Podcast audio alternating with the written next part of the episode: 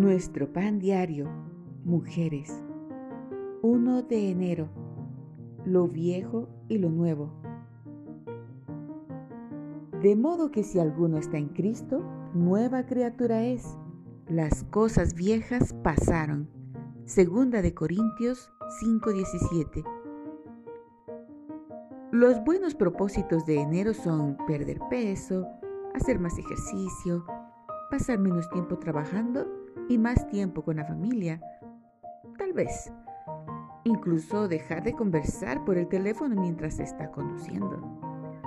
Es lógico que queramos cambiar las cosas en nuestra vida que nos hacen infelices, aun cuando la mayoría de los buenos propósitos para el año nuevo no duren más de tres semanas. ¿Qué pasaría si pudieras preguntarle a Dios qué quiere que cambies, mejores o comiences a hacer este año? Quizá te diría que muestres más del fruto del Espíritu en tu vida, el cual es amor, gozo, paz, paciencia, benignidad, bondad, fe, mansedumbre, templanza.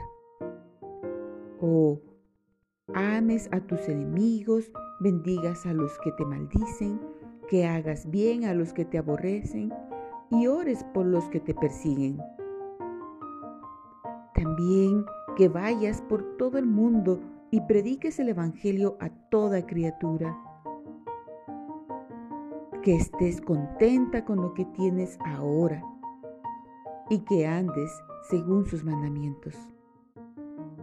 Como creyentes y nueva creación, podemos ser libres de antiguos patrones y fracasos.